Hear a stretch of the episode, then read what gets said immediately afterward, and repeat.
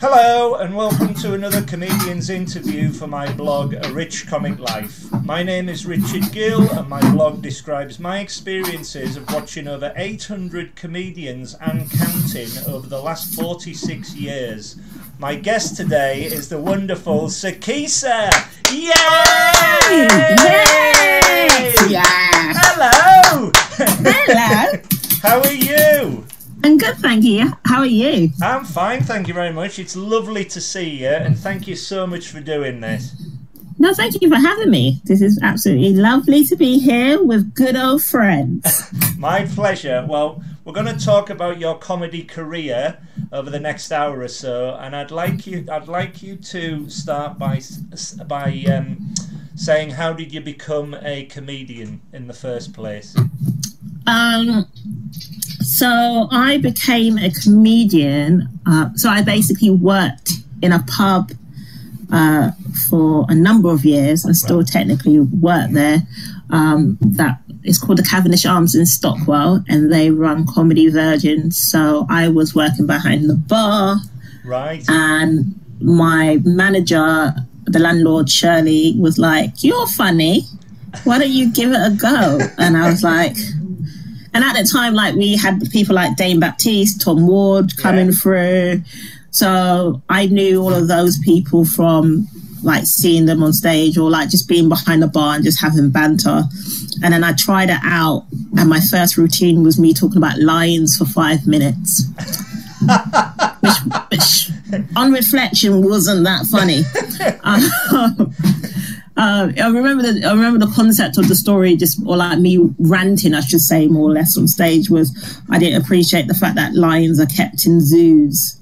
Um, Right. And that whenever they, they get like attack someone of the public at a zoo, they're always they're always the ones that are affected. I'm like, it's not their fault. They're lions. Like, of course they're going to kill someone. They are lions. Um, stop keeping them in cages. So I remember my rant was about that for like five minutes. And then I was like, oh, this is not really for me. And then I did continue to try and give it goes and like go on stage and rant. But then I didn't really properly think I could do it till maybe like 2017. But and that's when I was like, oh, we can give this a go. And then I was working behind. I was doing the sound for comedy virgins at that time. I was like, we could. We see. I see like twenty comedians during it during Yeah. a show, Yeah, yeah. and and like three three a quarter of them were crap. Uh, not in a bad way, but like not in a bad way. But you're like you would be like, oh, you're just doing it for the fun of it. They wasn't actually putting effort into it. And I was like, ah, I could probably do that. And then I did, that's when I kind of was like, let's write down some jokes and So- then just So give this us a go. 2017, was it? When you first Yeah, started? 2017. Yeah. Um, I know, I know uh, Comedy Virgins very well. I know the Cavendish Arms at Stockwell very well. I used to go there all the time. It's it's every Tuesday night, isn't it? Well, it was. It started off being every Tuesday night, and then it expanded to Monday and Tuesdays, Right. and then it grew to Monday, Tuesday, Wednesday. And I used to MC there on a Wednesday Right. after I took over from Paul Langton, Yeah. who left, and then over the last, obviously before lockdown, couple of years, they've kind of like expanded to do like Saturdays. Yes. Yeah. Sundays afternoons. So basically, if there's like a free day that the Cavendish has without a booking, they'll just put in a comedy virgins, and they realize that people will still come down because there's so many comics in London. So Oh, tell, tell me about it. That's why I'm writing my blog. I've got I, I, I, the last count. It was 842. yeah, I'm hoping Yeah. by the end of it I'll get over a thousand because uh, the first the first show I ever saw was in 1975 and it was Les Dawson in Scarborough and it Oh, was wow. fantastic. And then I saw Tommy Cooper the year later and I was hooked. So, um, uh, but I, I've been in London for 28 years yeah, and uh, I used to go to the comedy store a lot and. Uh, just wonderful stuff. Won- wonderful time. Um, yeah. Because it's it's weird, like obviously that you've done like so many venues Yeah. and like when I was starting out, I hadn't seen a lot of like mainstream comedy. I used Right. to go to quite a lot of urban comedian shows, but like I've never seen many. Like I never had been to the comedy store. Yeah. Had yeah. never and had Cavendish was the only Comedy Virgin was the only real place that I saw comedy. What So- I what I love about places like the Cavendish Arms is they, as you say, you get about twenty comedians on, and they've got five minutes, and so um, the comedian who goes on normally goes with a friend, and I'm Yeah. no, I'm normally the friend. so I sit there and I listen, and it's great, and and I, I have I have a wonderful time. Similar to Birdies, that's the other one I go to, where Brendan O'Donoghue Yeah. uh, is the compere. Then Jimmy Bird runs it, and um, uh, um, a friend of mine who um, started out in comedy, he got a he, he got a comedy course, and he asked me to go along and be his be his five minute friend, and I sat there for. 10 shows listening to the same jokes, but I was laughing in all the right places. And said, Oh, you're comedy gold, Rich, you really are. Yeah, you're the best type of plus one. You're the best type. Yeah. so you're on stage doing your comedy. Um, what do you mainly like to talk about? Do you have any themes, or do you have anything that you want that you specifically want to talk about? What I'm on say, so uh, it's normally I normally end up talking about things that relate to me Right. in my life. So that is normally like my family, the fact that I'm still like not married. Right. Well, all my friends are married and I have kids. Talk about dick quite a lot. Um, talk about dick quite a lot. Um, I talk about immigration because I am associated with that. I talk about race, obviously being a person of color. Yeah. Um, so that's my dad in the background, just coughing. Uh, Hello, Daddy. yeah so yeah so i just talk about things that i can relate to or that i think people can relate to as well And especially obviously being a woman person of color i think it's important to talk about certain things on stage but obviously not to lecture yeah, yeah, of Um, course, yeah. yeah. i think my aspect of like stand up is to talk about things that are fun and like I think my type of stand up is I'm not really clever with any of my jokes. It's more just me just talking about stuff that I want to talk about. I'm like, let's just get on stage and talk about some stuff, shall we? Yay! Well, I've seen you many times, and uh, I I love your confidence, and I love the ranting, and it's intelligent as well as very very funny. So um, uh, I, I do wish you every success because uh, I think you're certainly. They say one to watch, but I've been watching you for about two or three years, and and it, you just get better and better and better as you go along. Oh, Um, thank you. my pleasure. Uh, did you ever find it difficult at all to break through into comedy? Because some comedians uh, have start. They all start off as with different careers, and then they say to themselves, like you did, "Oh, I could have a go at doing this." Did did you did you ever find it difficult at all? Were you nervous on stage? Were you not I- confident?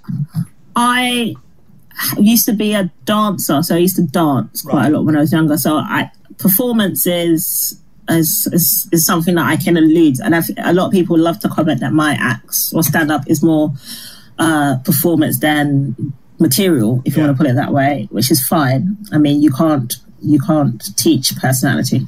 Um, you can't teach personality. But um, so performance, what like I can always sell something. Yeah. My problem when I started doing stand up and especially like getting into it properly was I would I'd never used to write a full joke. Right. Like I would just had an idea and I would always just try and riff around the idea until it, it kind of worked and then that would be my joke. And it wasn't until maybe until like a year and a half, two years ago, that I started actually writing jokes, um, like full jokes. And obviously, like the joke will never come out the same way that I wrote it, but Yeah. it was the effort that I had to put in to write a joke. People also like you mentioned that I appear to be confident on stage. I'm I'm a quite a shy person. I, I'm quite isolated in general because I'm the only child. Yeah. So I always grew up quite like a, a shy person. Like I'm, I can have conversations with people and I can make friends and we can have banter. But I'm generally quite a shy person. I'm not really good with words. right. So being on stage and doing like public speaking was um, something that was always going to be a challenge for me. Um, and you, I do get nervous, especially if it's like a place that I've never done before. I always get nervous because I'm like, I don't know how this is going to work out. I don't know, obviously, the type of audience. I don't know how they're going to take me. But normally, once it's done the first time, I get less nervous. Like I can do angel comedy, Yeah. even if it goes badly. I can do that. I can do the cav really badly. The first time I did always be comedy live, I was Yeah. a nervous wreck. I was like, I don't know how this is gonna go. Even though they've seen me online, it's different when you see me in person. So you just you just never know like how people are going to react to you. So I I always get a little bit nervous before a show that I've never done before. But once I get out of the way and I, I know that I can do it, I, like the audience will appreciate the jokes. Uh, and me, I should say, it's more, it's probably not to do with the jokes, it's more to do with me as a person. Right. If they accept me as a person in a venue at this, at this, and people are laughing, then I normally am fine with my nerves after that. I can just go back and just do it again because I know that what I do works at that venue. Are you are you saying that once you start your act, then the nerves go and you're fine, or do you have to wait a minute or two to see what the audience is going to be like, or or or what? I I have to like get through and depends on obviously the set that you're Yeah, doing. yeah. And obviously like if it's a place that I've never done before, then we have to bang out a, a gold joke to make sure that you your nerves are on Right, par. yeah. And once that joke hits, then I'm normally fine. Then you're fine. Yeah. yeah. It's in, it's interesting because I always remember um, I was on a training course once and they said to me, um, "You need to teach somebody how to do something, and you'll be." Uh, recorded doing this, and you, and you have to go up and do public speaking and all the rest of it. So I thought, all right, I'm going to teach the person the only card trick I know, and I done it for years and years and years, and I stood up on stage and I forgot it. It all went wrong, and I forgot it. Yeah. And I thought I was I was very confident beforehand, but then I went to pieces because it all went wrong. You know, so um, so it's interesting. Um, uh, it's an interesting one, confidence, but um, it's a reason why it's a reason why I write the blog because um, the, my blog is an enthuse for all the people who get up there and actually have a go. You know, it's an it's it's it's it's a wonderful thing to watch when it's done well, and you do do it very very well. You know, so Oh, thank you, thank you. You. Just give me the compliments. Give me. Yeah, yeah. no, but I would like even even at Comedy Virgins because obviously you will see people that come there and do comedy for the very first time, and I do think it's one of the best places to do it. yeah, Um, I like people. You can see that some people are nervous. You can see them beforehand, like walking up and down, rem- like going through their set before the show actually starts. And you can, if you look into it, you can see like some people are like anxious, nervous, and yeah, some people's sets may not go the best, but I always tell people like you should do it at least once and always just come back and do it again because it is infectious. Um, there was a point where I didn't think I could do it and I wanted to give it up, but then you realize that it is quite infectious to like make people laugh and to have people like you and have the confidence to be able to like be like yeah i can go out and tell some jokes especially Yeah. like i say as a, a black woman in this day and age like i very much like i am going to talk talk talk until you accept me. When you were when you were on stage at some point in your comedy career when was there a point where you thought to yourself yes i can do this and i can try and make a career out of this um it probably was um the bbc competition. Um before then i was kind of like people were like oh that's just a girl from the cavendish people never really took me seriously um I don't even think today some people still take me seriously uh, in terms of comedy, but like I, imagine. I, I just kind of was like, I entered the competition. I don't like competitions anyway. Competitions give me massive anxiety because I just because you're like people are there to judge you. It's the same with like industry Yeah. shows. People are there judging you, whereas at a normal stand-up show, people are there to enjoy you. And Yes, that's yeah. different. Yeah. Um, and I don't like the feeling of being judged. So like competitions already give me anxiety. And I remember doing the heat with uh, Huge Davies. Um, he's obviously a lovely friend of mine, and uh, Daniel Aldrich, who's an amazing writer.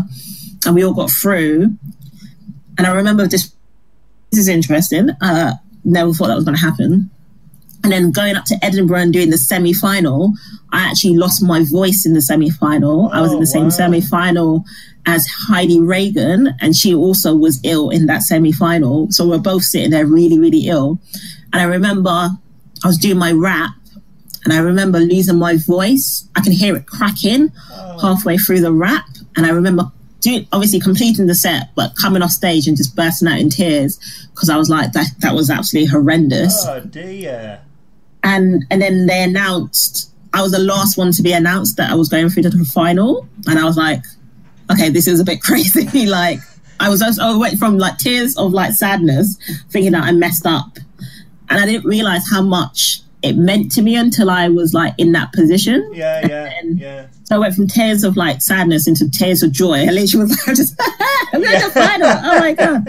Yeah. And like Edinburgh to like have that situation in Edinburgh was absolutely amazing because you're Oh, surrounded yeah. by other comics, you're surrounded by your your comic friends, and I was just I was actually like overjoyed, especially because I was in the final with like Heidi, who I know very well, um, and some other amazing comics as well who I knew. It was really a blessing for me, and then I was like, oh, I could actually.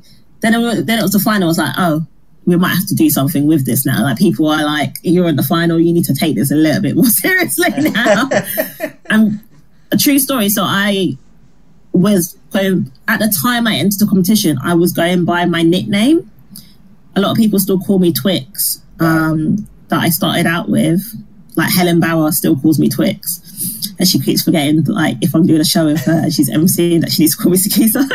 but um, a, but then I nearly entered the competition called Twix, and then I was like, "It's the BBC. You can't enter it with like such a weird name." So I Oh, entered it with no. my real name. Yeah. And throughout the competition, I kept annoying the producers by just going, going back and forth with my name changes. like I was like, one day I was like, I'm just gonna call myself Twix, and then I emailed them. I was like, sorry to bother you, but can we just change the name again? to-" so I thought so. It kept going back and forth with my name, but um, yeah, it was it was literally the competition and being in that final that led me to be like, you can actually do this. Like, Yeah, yeah. and then finding out that I won People's Choice for that competition was like Yeah. a great.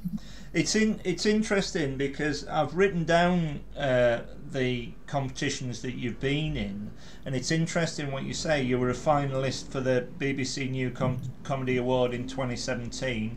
You were a regional finalist for the Funny Women competition in 2018, and you were a finalist for the Get Up Stand Up competition in 2019. It is interesting your take on competitions because. Do you think that if Yeah, you, I if you appear in a competition, does that give you kudos for taking your career further, or is is it a hindrance? Or I entered the BBC competition because I wanted to see if I could do it. right, I wanted to give myself a challenge to see whether I could be seen as funny by, by if you want to consider it industry. yeah, yeah, Um, and that was a big platform. And then entering the other competition, obviously, Funny Women as a woman in comedy, it's kind of like the go-to competition to enter. Um, and I've, I have entered it three times, and each year I've ended up being in the semi-final or regional final. And I'm like, just give me the final for God's sake, just give me come on, the final. time. yeah. Um, so that's happened three years in a row. Um, and then with the Get Up competition, I entered it mainly because I wanted them to notice me. I wanted a spot at the at the comedy club, right, and the competition only seemed to be the way in. So with competitions, it sometimes it can be like beneficial for you to do it for your confidence. For example, the BBC competition for me, yeah, but other times competitions are good for you to be seen by producers, promoters, so they know your how your style of comedy is and whether you could fit in with their comedy club. Yeah. So now, and obviously it's like you can use it for clout as well. Yeah. Same with like like BBC is on my CV because I'm like that's a big thing to be in the final. Sure. So that's on my CV, and people look at it and will be like, "Oh, you're in the BBC final. That's really cool." Um, but at the same time, you can use it for clout to be like, "I've done all these places. I've entered this competition. I've been, end up in the final for this and this and this," and people will be like, "Okay, you might have some credibility to be a decent comic. I might put, give you a spot." Yeah, yeah. Well, well, well. Congratulations for getting so far in all of them because it's so deserved. Um, you also host two female-based shows: the comedy chat show Girl Code and the annual charity show Stand Up for Women, which I saw last uh, last year and I thought was brilliant. Uh, how did these shows come about? Uh, so, Stand Up for Women is uh, obviously a charity show I've been running for about six years now. Yeah. Um, and I run it or run it for Solace Women's Aid every single year because that's where I'm technically employed by. So I work there. Um, and when I first joined, we had to like do fundraising as a team. And then I was like, well, I'm a comedian. I know a lot of funny women. Um, and at that time as well, about six years ago, female comics, it was still very much like we were the only ones on a bill. Um, and all that kind of talk was going out there. And I wanted to be like, well, not only am I going to create awareness for solace and domestic abuse, but I'm going to use it as a positive for the fact that you can have a lineup of all women and it still be an awesome show. Sure. Yeah. Yeah. So um, the first year I did, crazily did five shows in two weeks. Um, Wow. And I was like, yeah, it was cra- it was crazy the first year, and I was like, not doing that again. So then it just turned out to be an annual show. But yeah, last year was obviously the pandemic in Yeah. 2020, and I decided I was going to do an extra show at Christmas when we were allowed to. And actually, the show that you turned up was was the last day that we were allowed to be out before the lockdown, course. the third yeah, lockdown. Yeah. yeah. So we, I remember that, and it was a great show because we had Fern Brady on it, uh, Maria. Shehata was on it, Rosie Jones was on it. It was a great, it was a great show. So that's the reason why I've got Stand Up for Women to not only create awareness for like female comics and to prove that we are funny because I feel like that's still a conversation, but also to create awareness about domestic abuse, which is obviously a big topic in light of the pandemic as well. Um, but Girl Code is a comedy chat show which I didn't I didn't have okay, I wouldn't lie. I did I was not confident doing a 45 minute show in Edinburgh Right. in 2019. Uh, Something happened during that time and I, I kind of felt defeated. I don't remember what, but like something happened. And I decided instead of like going up and like, because Edinburgh's quite expensive as it is, Yeah. instead of going up for the full run and doing like 45 minute show that I didn't have my heart in, I would go up and do a format show, um, which is a mixed bill show Yeah. called Girl Code, which is I plugged as a comedy chat show as if Loose Women was funny. Uh, that's how I plugged it. Um, and I went up with the show and it got a great reception um, from the audience that came. We did like a lunchtime show and it was great. We had like people, I, I obviously had mixed bill shows, had different guests every single day, but also we would talk about a different topic every single day, whether it was topical or not. And then the audience would give us some questions that we would try and solve. Because my theory was if the government couldn't solve the problems, maybe the women can. Exactly. Um, yes. So we did that, um, and it was a fun show. And I, I decided that I was going to try and make it into like a thing. So I started doing the show regularly before lockdown. I did like three, and then lockdown happened, and then I did them. Then I tried to put them online, but I'm Yeah. not really good with online stuff, putting them out myself. So yeah, I, I'm I'm going off my own steam with this, and it's I've I've had loads of problems with it, but we seem to be all right now. Um, my view is that I think it's wonderful what you're doing, but I think if if a if a human is funny, whether they're a man or a woman, then they're funny. And and there is place for everybody. There are so many brilliant uh, female comics that are that are over the last ten years are just flying. You got Kerry Godliman, Jen Brister, Vix Leyton's coming up, you, um, uh, Jo Brand, of course, um, on and on and on and on. Sarah Millican. There's loads Yeah. of them, you know. So um, you know, if you're funny, you're funny. That sh- that should Yeah. go on my gravestone, I think. Yeah, it should do. You should do. You should have your own. Just be like, Yeah. you're funny. You're funny. There's very few people that don't make me laugh. right. Um, you previewed your debut solo show and were nominated for Best Newcomer at the online Leicester Comedy Festival in 2020. Can you describe your writing process, please, and where you get your ideas from? Uh, so the the show I did in twenty oh my god that feels like ages ago twenty twenty feels like ages ago. Yeah. I was actually quite shocked it got nominated because I turned up and I so the the show idea was revolved around an incident that happened and when I turned up at the Leicester Comedy Festival, I had one of my friend, one of my comedy friends was teching it, which was lovely to see. But also, most of the audience was men, Right. and I was like, "Oh, this is going to be interesting." um, and I actually, I was doing that festival, and then a week later, I was doing the Vaults Festival, and I didn't enjoy how I felt after doing the less. I didn't think anyone liked the show. Right. And then I did the Let the Vaults Festival the week after, and I enjoyed that way better. But um, it's all a learning curve anyway. But then I found out I got nominated, and I was like, oh, okay, this is interesting.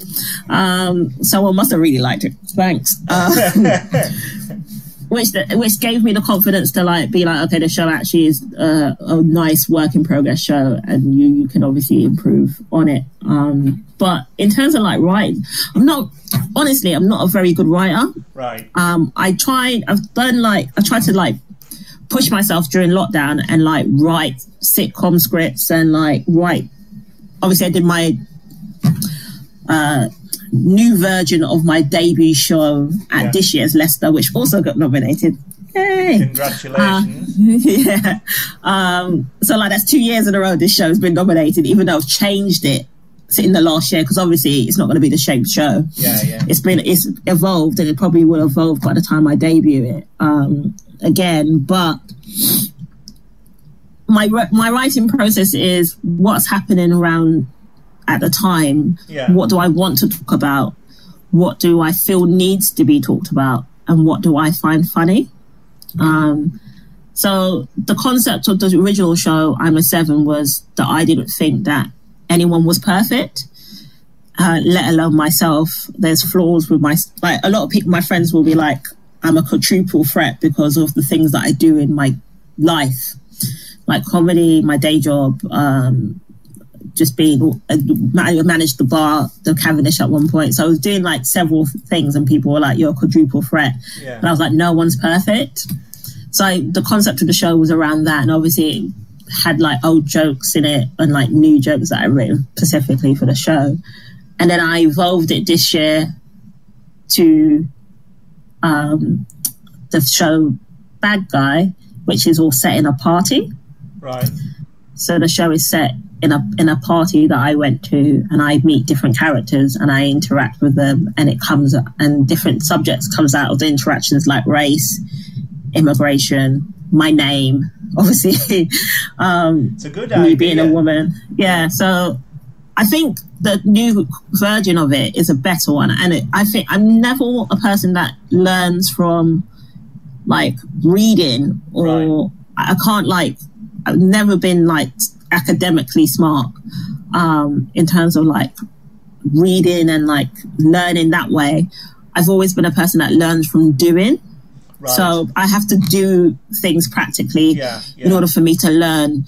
And that's what I think lockdown has helped me do because I didn't not stop gigging I carried on gigging and it pushed me to write new material because we're like, we're still gigging.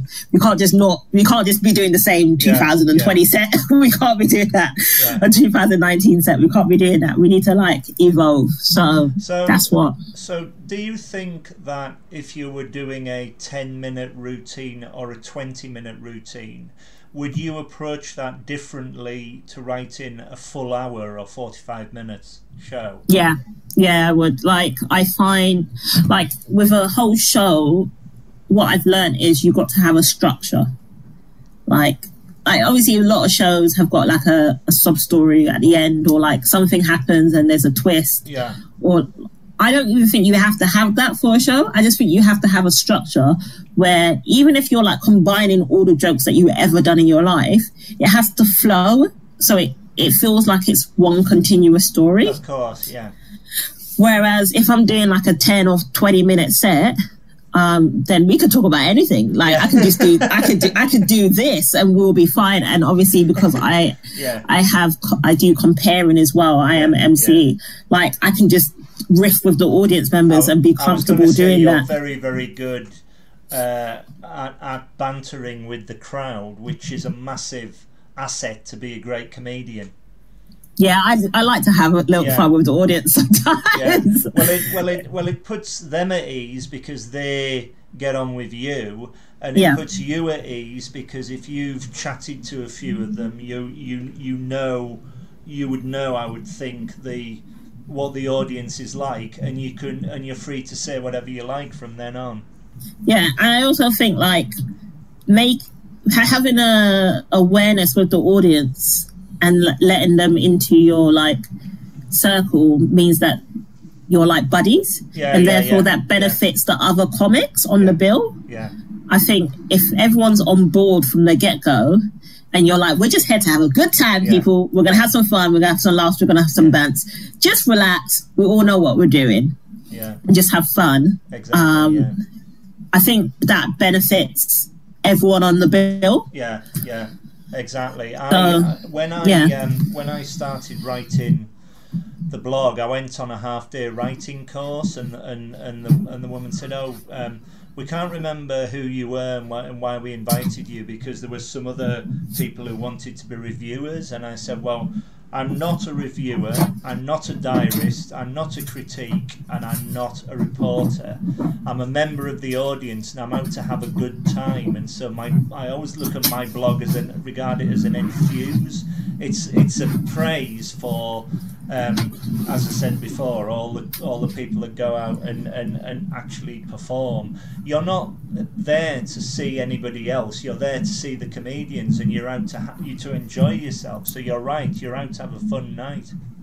Yeah, like I've been to gigs outside of London where people dress up? Because obviously outside of London there may not be as many comedy gigs as there are inside of London, and people like dress up and like proper yeah, make yeah. this a night out, oh, and yeah, they're just there to have fun, and you're like, okay, fine, we're going to entertain you, um, and that's and that's I think that's the mentality you have to go in at a gig, is that everyone's just there to have fun, and we're all there to have a laugh. Yeah, my my home city is Carlisle and the comedy scene up there is is really coming on.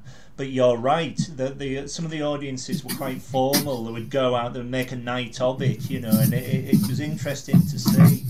Um, how do you remember all your stories when you're on stage? Do you think this comes from experience, or do you have pointers, or do you make notes?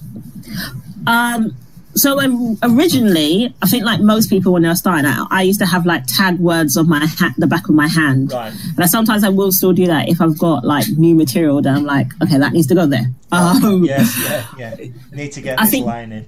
yeah, tag, tag words that are probably the best way for someone to remember like right. a set.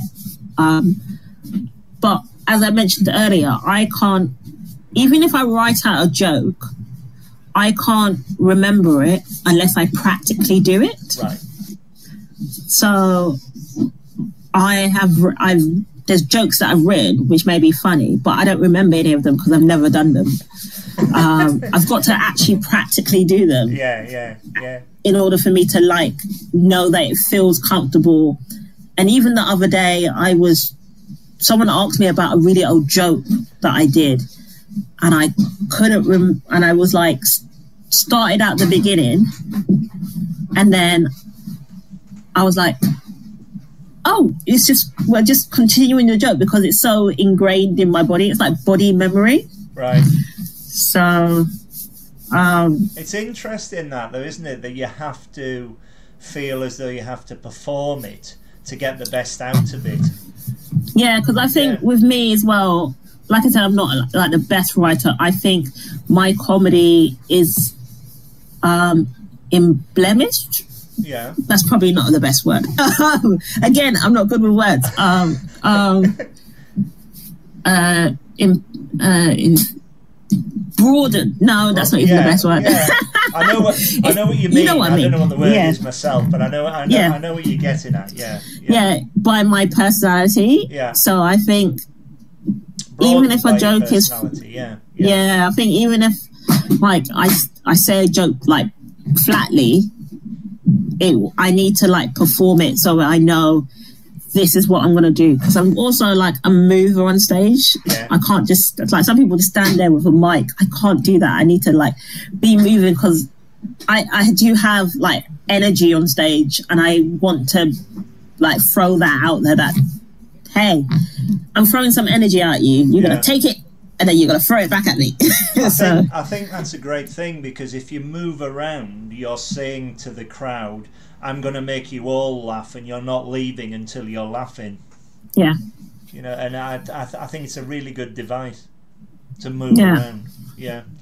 Um, do you prefer compering to uh, comedy routines? Oh, it would depend on where I am at. Yeah. Um, it w- it would yeah, it would depend on the venue or like the comedy club. To be honest, like some places that I before lockdown had a regular MC spot at, like Angel, Comedy Virgins, Top Secret Yeah. was nice, but sometimes it's sometimes it's difficult because you're emceeing when you want to get a set out. Right. Like being able to perfect a 15 minute set is difficult to do in compering. And people have said to me, who have seen me like compere quite a lot, because obviously when I compere, I will drop in a joke, like a that a joke that I would do in a set, but I just can't do like a whole full set because I'm emceeing. And people have said to me, "Oh, it's nice to see you do a, a set," and I'm like, "But it's the same jokes that you've seen. it's just that they've just been broken up." in, in an MC set, because obviously as an MC you're there doing it. yeah, you're just there all night, aren't you? So you're just like, let's just see if I can throw this joke in. yeah. And I think I'm very good at like getting something out of someone and then linking it into a, a joke that I've got. yes. Yeah. Yeah. But when people are like, "Oh, it's nice to see you do a, a set," it was re- and that was a really good set. I'm just like, you see me do those jokes? It's just that they've been separate." so I I, think- I do, think, uh, um, yeah. I think it's it depends on where I am, Yeah, and like yeah. sometimes you do feel like a lot of pressure because emceeing because it's your role. I was just going to say, yeah, you, like- you, you Yeah. are in control of the night, and you have to make sure the audience are warmed up enough to bring the acts on. Yeah, so, exactly. So, so it's quite a responsible job, and, and yet again, you do it well. When I've seen you do it, you're you're really engaging on stage. You come across really well and very positive. So, so it's a so it's it's a, it's it's, it's a great thing to see. Um, do you have any ambitions as a comedian? Would you like uh, would you like to be on a chat show? Would you like to write a sitcom and anything like that? I think there's like three things I would like to achieve in the next couple years. Uh, I like four things. Right. Yeah, four things. Four No things. higher. It might increase. Yeah, right, it might increase. So the, the first one is to debut my show in Edinburgh. Um, I was meant to do it this year, but obviously due to COVID, it doesn't look like it's going to I happen. see. Right. Yeah. Um, so that's the first thing. The second thing is to perform at Live at Apollo. Right. That's a big. I think that's a big. Like, I think if you're on live at Apollo, then you are seen as a comic. Yeah. I think it's a one of the big things. Uh, and the other one is to be on Mock the Week. Yeah. Um, uh, I love that show, especially when Frankie Boyle was on it. Yeah. so, yeah, um, yeah, he was brilliant. Yeah. and then get like a either a sitcom or like a podcast or like a form show like Girl Code, Yeah. like actually produced and put out there. Yeah. Yeah. And then the, probably the last one there is five. I really There's I like five. five. There's five. The last one is yeah. The last one is I would love to do something as a comic related to wrestling. Wow. not like telling wrestling jokes, but like to. I love wrestling so much. Like I've just spent the whole weekend watching wrestling. I'm, really tired. Like I've had four coffees. um, I've been up to yeah, I've been up since like to like five a.m. just watching wrestling for the past two I nights. never knew that. That's wonderful. Yeah, so- yeah. So I'm like a big wrestling fan. I love wrestling, and to be able to do something associated with wrestling, Yeah. Yeah. um, yeah. even if it's like hosting or presenting Yeah. a show, would be such a big thing for me. Wow. Um, especially as a person of color and a woman, because women in wrestling, as like talking about it, is very very rare. Yeah. Yeah. So being able to do that would mean like the world to me. That's amazing because um, as soon as you said wrestling, it reminded me of uh, having my tea on a Saturday watching the wrestling on World of Sport in the 70s. and then it moved on to ITV, didn't Yeah, it? yeah. Yeah. yeah. Because I remember was like- watching. it- there was yeah. always wrestling on at tea time on a Saturday.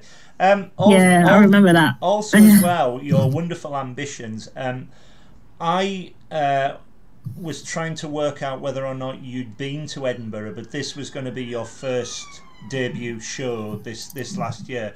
I go to Edinburgh every year for my holiday. And I go up there for a week and I see about 50 shows. So when Edinburgh is back, you're top of the list. I'm going to see that show there. That's one thing.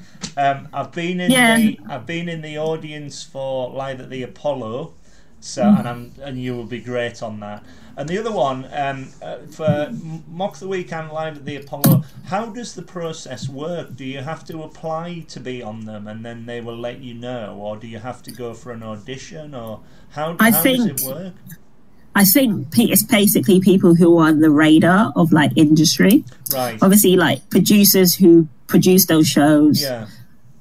often get in touch with agents or comics directly Right. about whether they would be a good fit for shows. Sure, And obviously, there is like a like a it's maybe not like an audition, but like you do go into like not actual shows, but like warm up gigs Oh, I see. or like Right. f- for like um mock the week kind of style pa- panel shows or like other stuff but it's like people know your work from like being associated with like writing or like um like performing at a certain thing like Yeah. i did jonathan ross comedy club last year which was a big thing. Yeah, you were brilliant. Yeah. which was a big thing for me. And then people obviously saw me on that. I saw like producers and like wanted to get in touch about talking about other projects. So Sure. like those kind of like domino effect will help someone's career and stuff Yeah, like that. But yeah. like Edinburgh is like a big thing for like comics, especially up and coming comics, because they can obviously create a showcase for you. Like Sure, Lauren yeah. Pattison Yeah. is a great example of that. Janine Harouni is another great example of that. Um, how they can open up doors for you. Yeah. Helen Bauer was nominated um, for it. So is Huge Davies. It's just a great. Sophie Duke Duker um, is another brilliant. one. Yeah, yeah, She's amazing. Yeah, yeah. Those kind of people who I like worked with for several years and known as people in comedy over several years and who are good people and deserve all this success. Those Yeah. kind of doors have opened yeah. because of like one thing that has like effect had a domino effect. Yes, I see. Yeah, yeah, yeah. Um, well, it's going to be um, wonderful to see you there. As I say, when I when I go up, it really is. I'm I'm, I'm I've got every faith you're going to be absolutely wonderful up there. Um, who are your favourite comedians, past and present? Who makes you laugh? People love to ask this question a lot, um, and I don't really have like a favorite favorite comic. Right. Um, I really in I grew up watching a lot of British sitcoms. Right. So like, never mind, uh, and like, uh, um, like British like, what's it called like panel shows. Oh, yeah, Obviously, back in those days, there wasn't as much as there was now. But like, never mind, the Buzzcocks was a big thing for me. Yeah. Um, I used to watch uh, Keeping Up Appearances. That was always on in the house. Um, yeah, That's great. Dinner Ladies Oh yeah, she um, was, was on. Victoria Wood. Yeah, I so I used to watch a lot of like British sitcoms in the house, Yeah. so, and like stand up was never something. Like obviously, I knew Victoria Wood from Dinner Ladies, but I didn't know that she was a stand up. Sure. Yeah. Same with like um, Eddie Izzard. Yeah. Like I wasn't really associating that with stand up because I was quite young, but Yeah. like. Grow, then I got into like watching Def Jam comedy, Brilliant. when it was a big thing and like seeing like martin lawrence and like all these american like bernie mac Yeah. all these american like sick and obviously women and again wasn't really featured in that show that much but if they were they were smashing it um and it, obviously as a person of color watching it was like a big thing because obviously that was happening in america and all we really had was lenny henry Yeah. Yeah. Yeah. Yeah. Oh, that's the yeah. uh, unfortunately. So like those was kind of thing, and then recently it's just been Kevin Hart. I think he's naturally so funny. Like I've seen him Oh, on like brilliant. I've seen him on like chat shows, um, just just smashing it, just like not even like just trying to be fu- like funny. He's just naturally funny. He will open up his mouth and he's been funny. He'd be late to an interview. He was like, "You never guess what happened." So there was a baby in the street, and the baby, and I was just like, "Oh my god!" like he's away. He's off.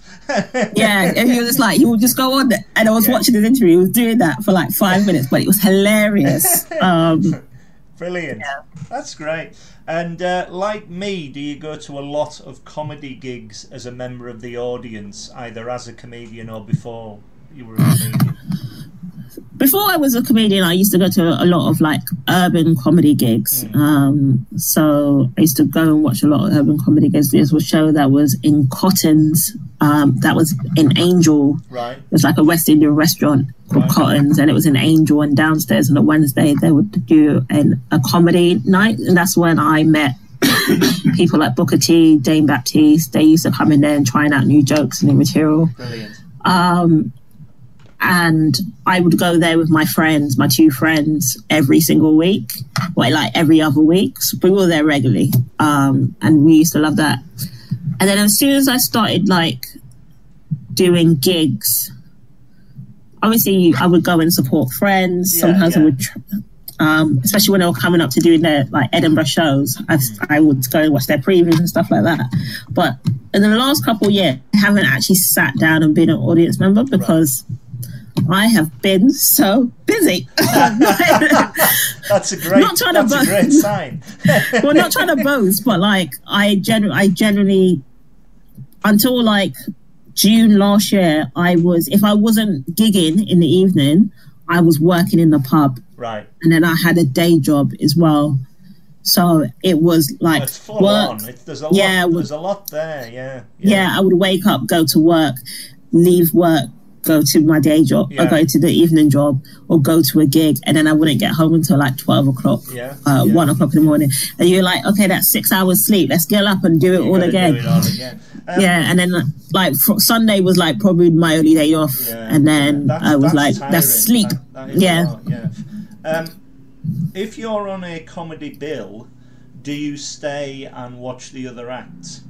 yeah, yeah, I like to- uh, yeah, yeah. I, I, if I, if I'm not doubling up, yeah, I would, I would be there at the beginning of the show, Yeah, and I'll yeah. watch the show. Yeah. Um, yeah, it's it's number one, especially if you're on in the second section.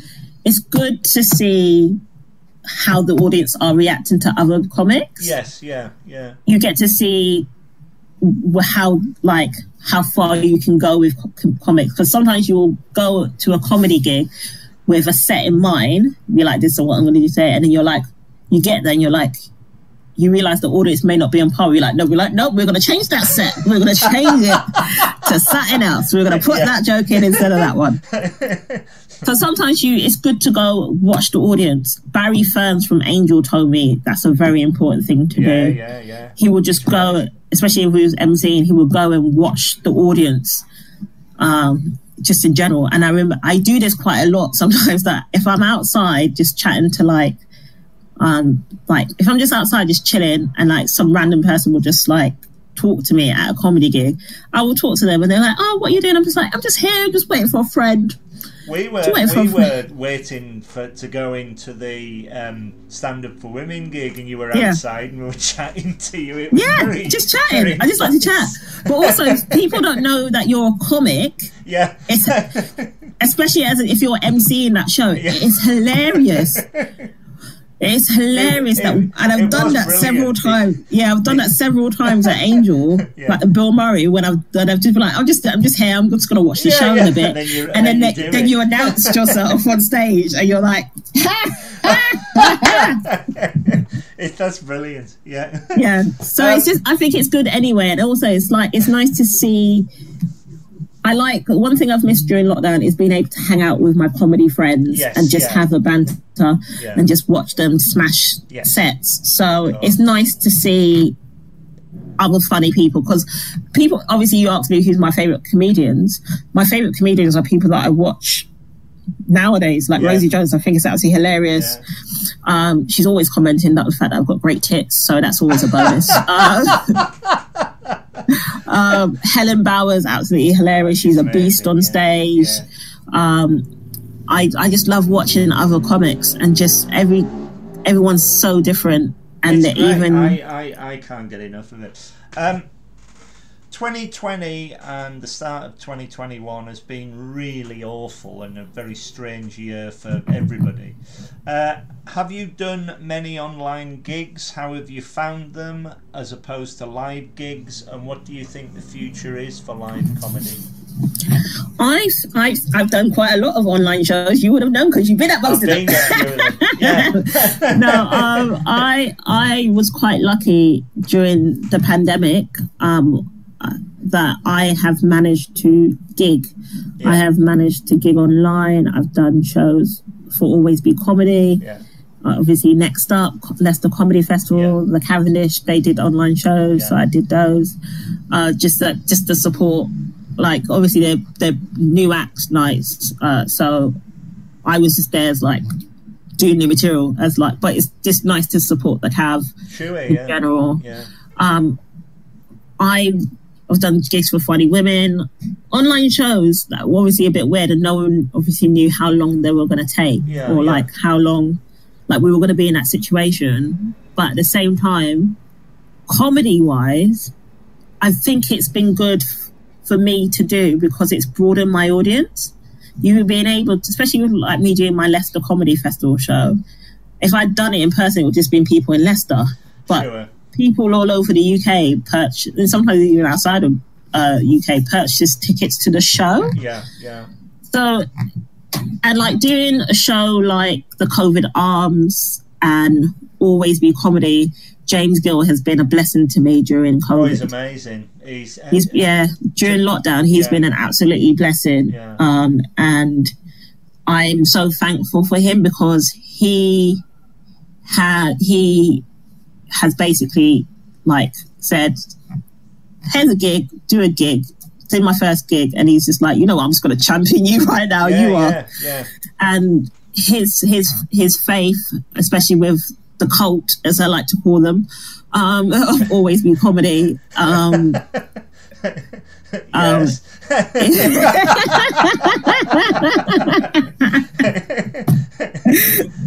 I don't know how to Um, is- answer that. uh, is is just been amazing. Um, It is so an like doing amazing experience, live and online. That that that comedy club. I mean, from from, from my point of view, I I I, ne- I would go to a live comedy night, and I would never sit in the front row. And after after the first gig I went to six years ago at Always Be Comedy, my friend said, "Let's sit on the front row," and I've never looked back.